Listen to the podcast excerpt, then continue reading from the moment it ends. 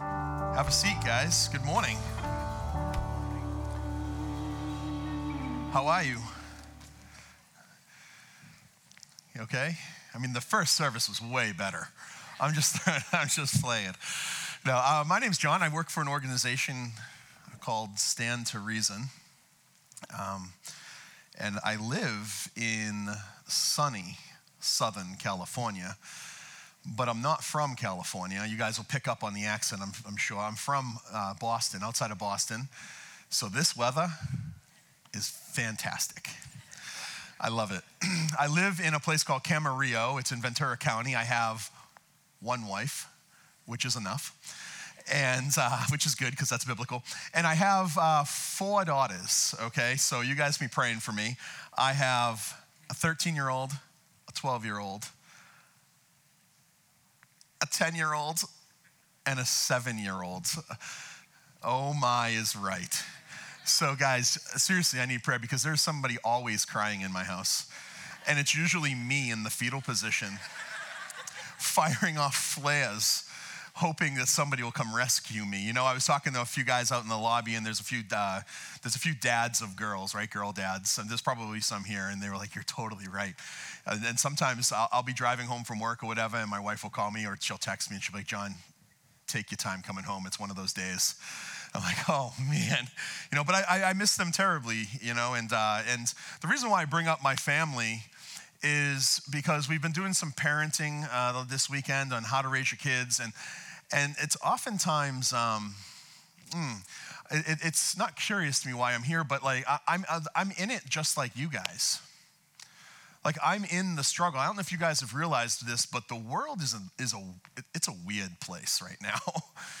you know, and navigating the issues, especially with teenagers and college students and young ones. I mean, it's just really, really difficult. And this morning, what I would love to do is, is kind of continue uh, in the spirit of what uh, Pastor Eddie has been leading you guys through and, and, and equip you guys to uh, better engage the culture starting in your own home and there's a few things up front. One, I'm, uh, I'm coming to, you. yeah, I know it, I pastor a small little church.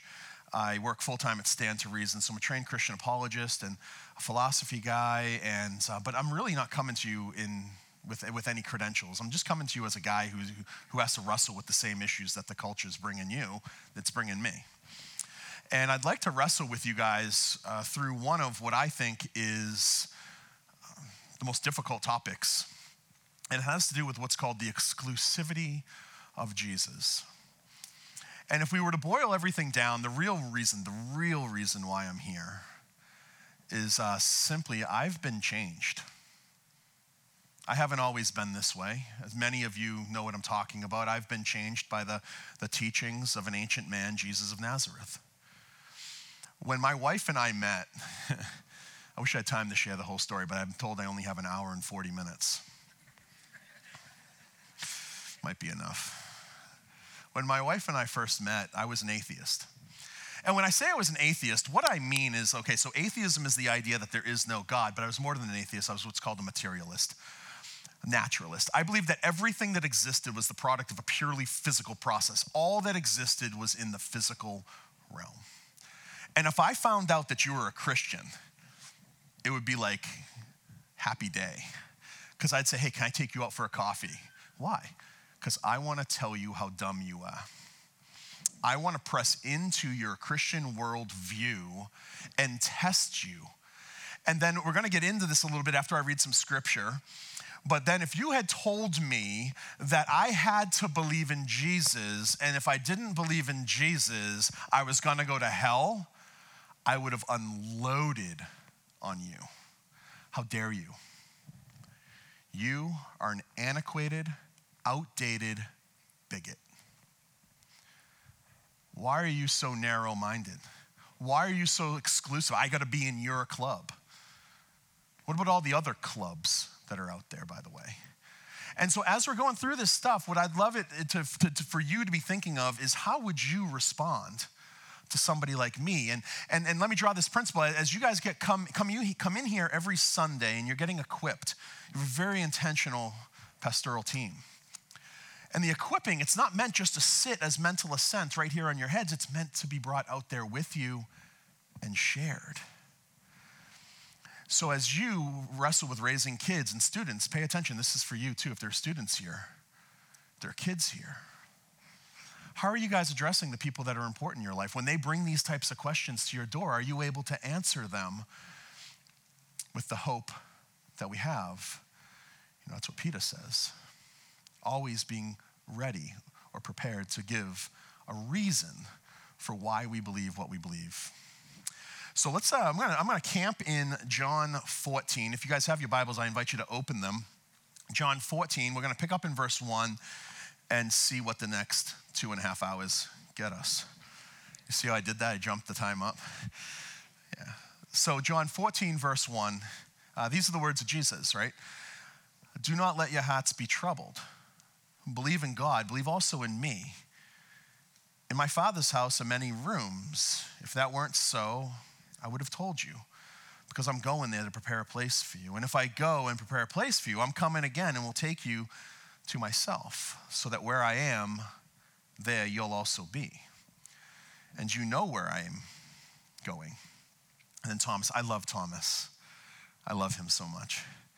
He said, he always asks the questions, right? Uh, Lord, we don't know where you're going. How do we know the way? And then Jesus said to him these words that we all know I am the way, the truth, and the life. No one comes to the Father but by me.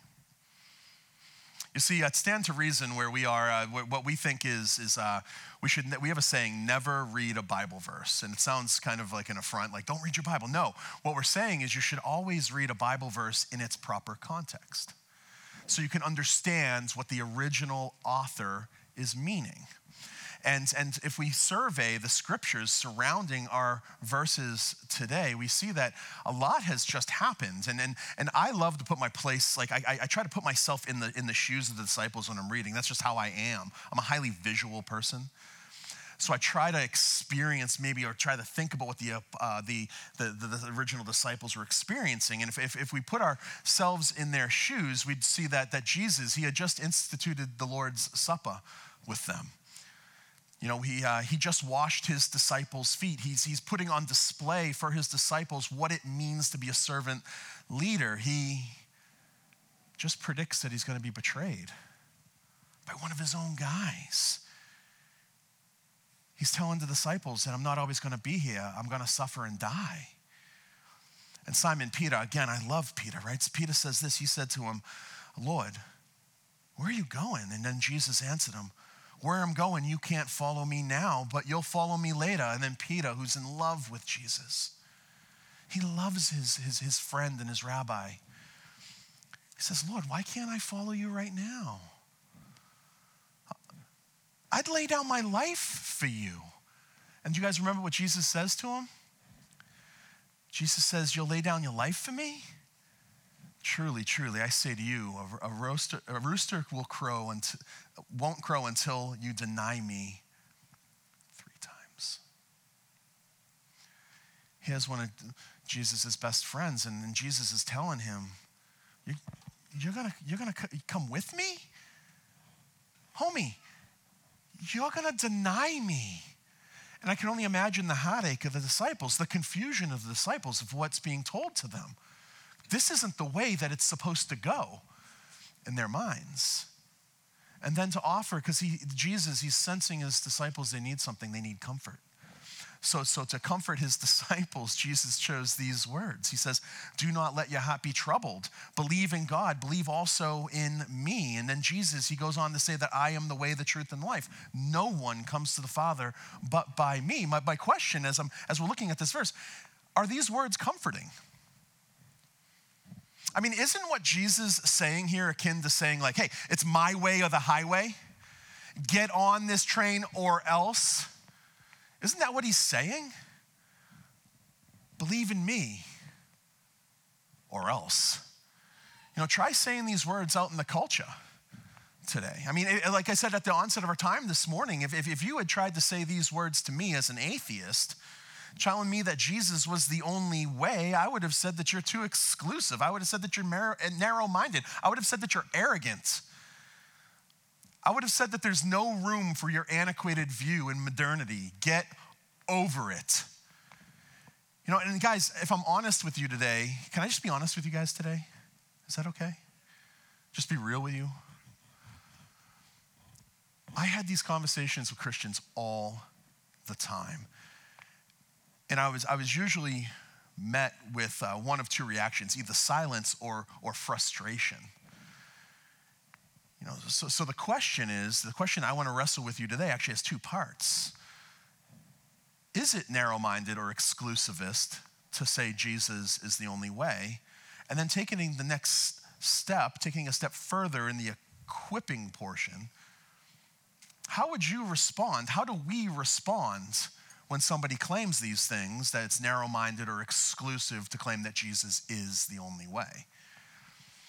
Because, as in my estimation, I travel all over the world now and, and, and I give t- talks like this and, and other talks on different topics. And it seems to me like it's this claim that's out in the culture that, that, that receives the most scorn.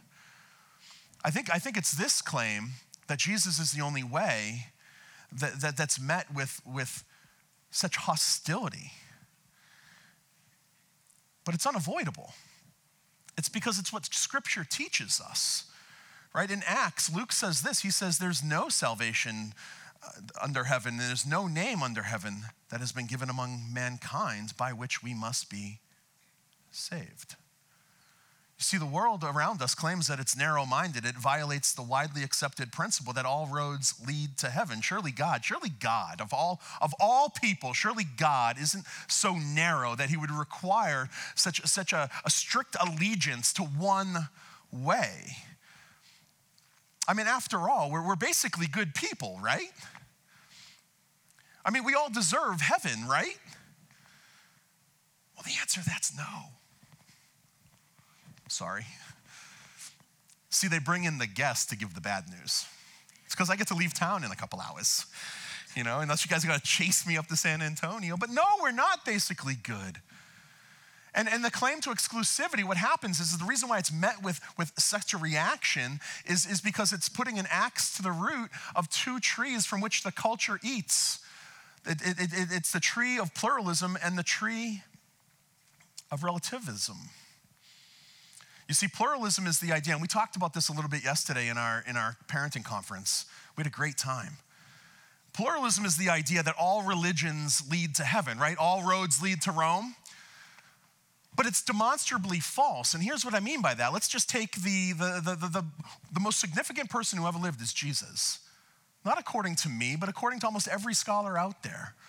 So let's take the most important person of history that who's ever lived, Jesus, and let's see what the major monotheistic religions teach about them, right?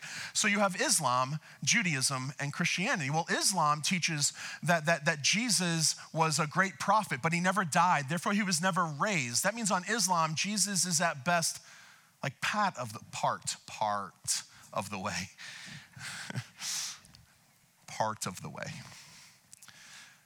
Judaism teaches what? That Jesus was a false prophet, deserving of death, who got hung on a cross and died and remains dead and was buried. On Judaism, Jesus is not the way, but Christianity, Christianity teaches that Jesus is God and that he died on a cross for the sins of man and then was raised three days later. On Christianity, Jesus is the way. You see, all three monotheistic religions, all of the major world religions, they contradict each other on the person of Jesus, the most important person who ever lived. So they can't all be true. Do you guys see what I'm saying? I mean, they could all be false. I don't think they are. I think Christianity is true, but they can't all be true. This means pluralism is false. This means pluralism is false, and, and, the, and the fruit from that tree is, is rotten. But so too is the fruit from the tree of relativism. Relativism is the idea that there's no objective universal truth. It's all a matter of personal preference or, or cultural convention. You have your way, I have mine. Hey, whatever blows, well, your hair back. God obviously loves you more than me. we live in this, in this world that wants to say there's no truth, especially when it comes to morals. But it's impossible to live. And, and, and here's why the, the worldview itself refutes itself. Because for me to claim that there is no truth is itself a claim to truth. So, this is what I want you to say, people. When, when, when somebody says to you, hey, you can't know the truth, or there is no truth, I want you to respond with a question Is it true that there is no truth? Do you see what happens? It self refutes because, in order to make the claim that there is no truth, that itself is, in fact, an actual, factual truth claim about the world as it really is. It fails. You know, oftentimes relativism in our culture is uh, it's it's expressed uh, you do you boo, or this one, follow your hat, heart. I'm learning. I'm like a recovering addict. Always going back to the accent. Follow your hat. But, but when we ask the question, is, is our heart actually as virtuous as we would like to think? You see, I think that there's this big, demonstrably false assumption that underneath the command to follow our hats, it, it, it assumes the contrary to the grisly evidence that, that the human heart is untainted. But by what twisted pretzel of logic have we come to believe that?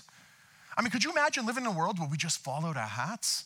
Again, I'm just trying to be honest with you guys this one, my hat ain't all that good. I remember when I first got saved, right? I don't know about you, I, I got saved as an adult, and I remember finding Jesus and being like, yes, everything's amazing. I have Jesus. Like all the problems, all the problems I see out there, all the problems are perfect. I, I know the solution, the solution is Jesus. Jesus this, Jesus that, Jesus that. And then all of a sudden, like a week later, I realize, oh, the problems out, aren't out just out there, but they're in here. I am not nearly as amazing as I think I am. You see, the human heart, it, it, it, all we have to do is consult the, the, the, the, prophets of old. Consult the prophets of old to see what they say. You know, I think the ancients offer us a, a, much needed dose of common sense and, and remind us of a truth that becomes obvious under just simply like 10 seconds of introspection, honest looking inward. Right? The heart's deceitful above all things and desperately sick. Who can understand it? said the Jewish prophet of old, Jeremiah. Well, how about the Jewish Messiah, Jesus? He says, For out of the heart comes evil thoughts, murder, adultery, sexual immorality, theft, false witness, slander. I love the way Proverbs 28, it sums it up like this One who trusts his own heart is a fool. I mean, I'm not trying to offend you guys. Maybe I am, but, but I'm not trying to bring this offense intentionally, but our hearts are far too depraved, too dumb, and, and, and, and too divided to follow.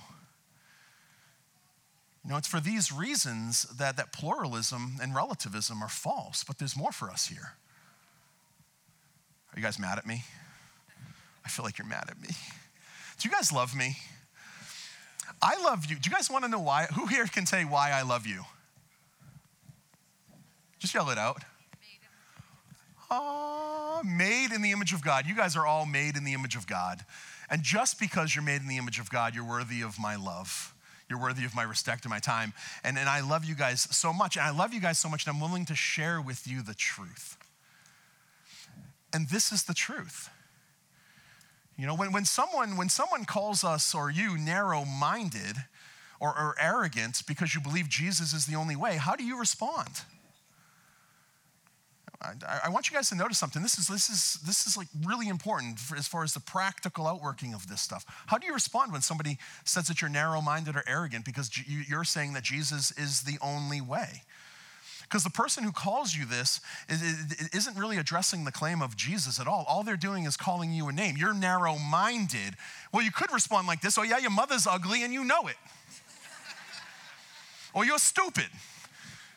But that's not how we respond as Christians, right? Instead, what we do is we graciously point out to the person, yeah, that might be, I might be narrow minded, but you calling me names does nothing to address the claims of Jesus. It does nothing to address the claim of the argument. Now, this isn't going to be popular. It's not going to be a popular approach because guess what? the claim is exclusive. It is. And today, being exclusive is to violate the number one cultural commandment thou shalt be inclusive. Right? We all want to be inclusive. No one wants to be excluded or labeled exclusive. But just like with everything else in life, we have to square all of this with what Jesus says. You know, according to Jesus, there is only one path leading to God, and the path is narrow. Guys, these aren't my rules. Listen to what Jesus says Enter through the narrow gate, for the gate is wide and the way is broad that leads to destruction. And there are many who enter through it.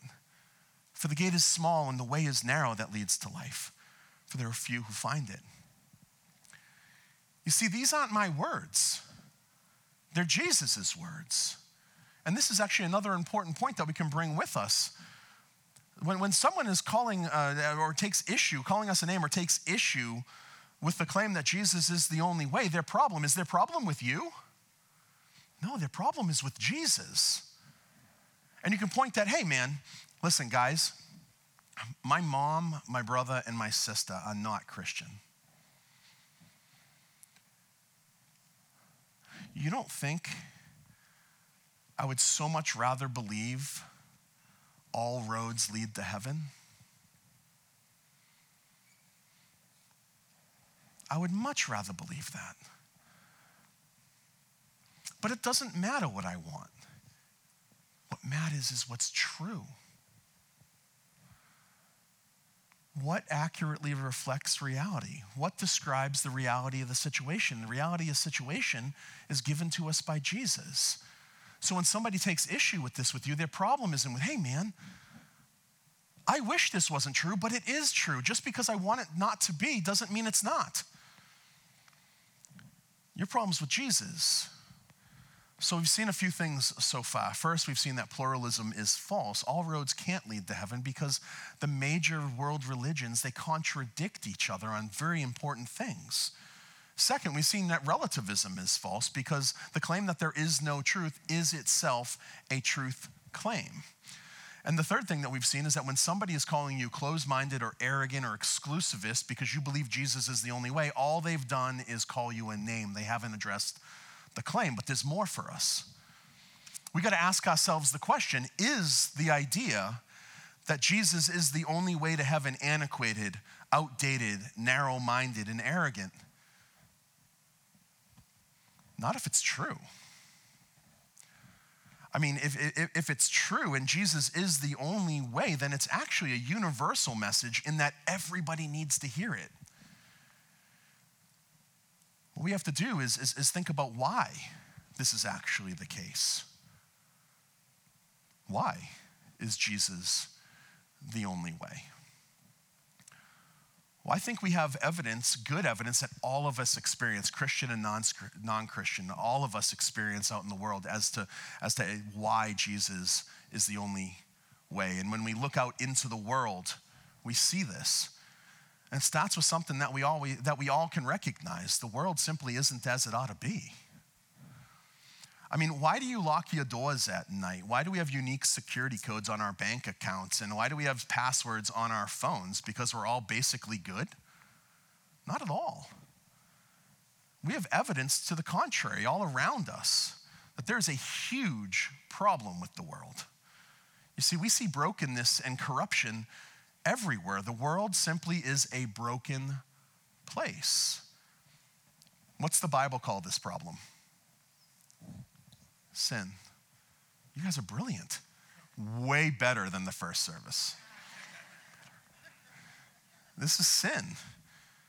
You know, Jesus says that the, the, the light has come into the world and the men love the darkness rather than the light for the, their evil deeds. Paul in Romans was clear when he said, All have sinned and fall short of the glory of God. Isaiah the prophet, he says, For all of us have become like one who's unclean, and all of our righteous deeds are like filthy garments. You see, the, the, the problem isn't just out there either. The problem's in here. Like, like when I first got saved and was on fire, and then you realize the problem is in here. We live in a, in a corrupted world, and a corrupted world produces corrupted people, and corrupted people, they produce corrupted situations.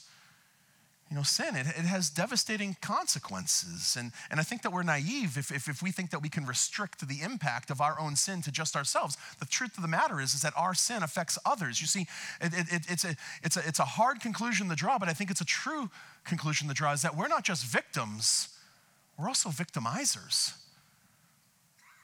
This is bad news. There's more bad news. I'm so sorry. But I love you. You see, having been made by a holy and a just God, there are consequences for sin. Romans 5:12 says, "Just as through one man sin entered the world, and death through sin, and so death spread to all men because all have sin." You know, he goes on to say that the wages of sin is what? Death. Ephesians 2 says that de- we're dead in our trespasses and sins. It's due to our sin that we become sons of disobedience and children of wrath. This is terrible news. Simply put, guys, we are in a pit that we can't get out of on our own. We all need to, to something needs to be done about it, and we can't do it, but guess who can? Ah, Jesus. And guess what? Welcome to the good news. He has. Jesus has done something about it. Why is Jesus the only way? Because he's the only one capable of solving the problem of sin and death and the brokenness it causes. This is the good news that, that God loves the world enough to give his only son to die for our sins. Friends, this is the gospel. You see, the gospel is the good news that because that, that, that, that our salvation and, and our eternal life are guaranteed through Jesus Christ and Christ alone. You know, the, the, the, gospel is the good news that there is now no condemnation for those who are in Christ Jesus. The gospel is the good news that, that, that, that neither height nor depth, there's nothing that can separate you, Christian. Hear these words there's nothing that can separate you from the love of God that is in Christ Jesus. Nothing. You see, the gospel is the good news that, there, that, that, that not only have we been reconciled to God, oh my gosh, oh my gosh, the gospel is the good news. Not only have we been reconciled, meaning not only has our sin been forgiven, but God, God has now adopted us into his family. Oh my goodness. Do you guys know who you are? Christian. Do you know who you are? Students, teens, if you're here, do you know who you are? The world wants to tell you who you are, but they're lies. This is who you are. You are made in the image of God.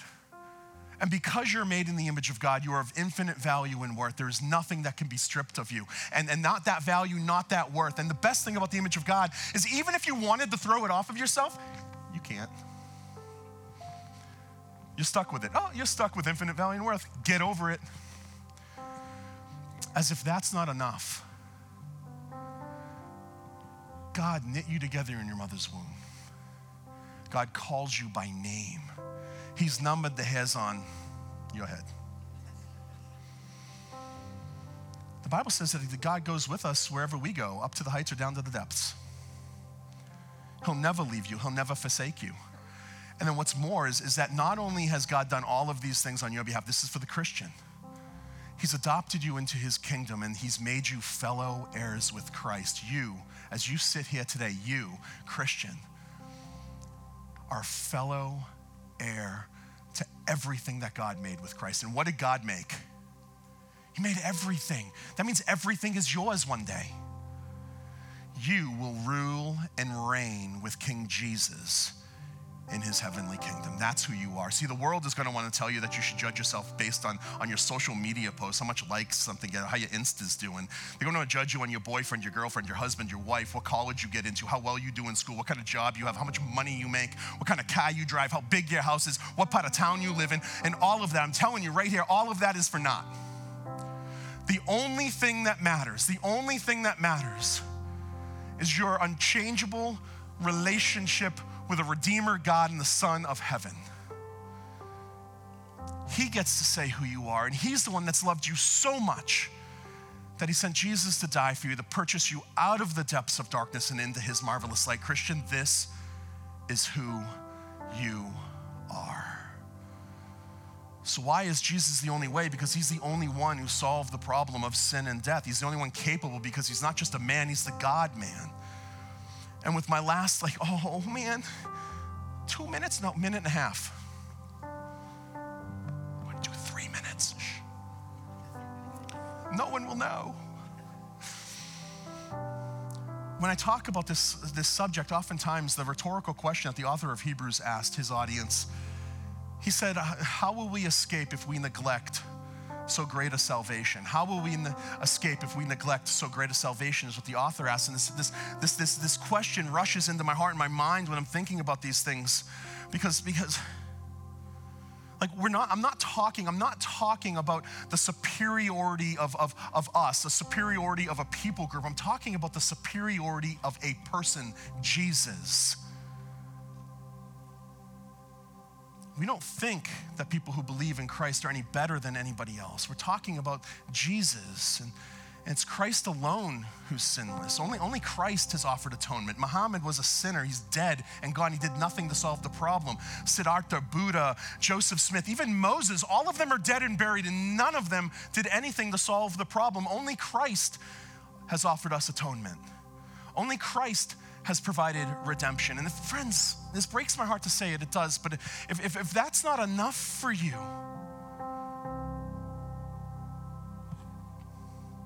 then go your own way. But it's the only way. It's the only way that God's provided. You choose that or you perish.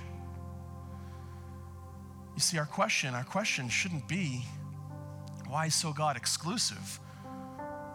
What should amaze us is why he would pay such an incredible price to rescue any of us at all when we've all completely rebelled against him. You see, God, he's not responsible for the sin in our life, but know what? He's done something about it. He's done something to solve the problem, and he's done it through Christ on a cross at Calvary. He's done it through Jesus. For God so loved the world that he gave his only Son, so that everyone who believes in him will not perish, but have eternal life. For God did not send the Son into the world to judge the world, but so that the world might be saved through him. Christian, remember who you Father, I thank you. Uh, most of all this morning, Lord, I thank you for Christ, our Lord, our Savior, our advocate. You're an amazing God, and we praise you for, for sending your Son to die for us. And Lord, would we live in that? Would we own that? Would we plant ourselves in the fact of who we are according to the true story of reality, your gospel message, Lord? Thank you for our time together. Use us as we leave here. Transform us, renew our minds, and then send us out. Here we are. Send us. We love you. Help us love you more and each other better. In Christ's name, amen. Thank you, guys.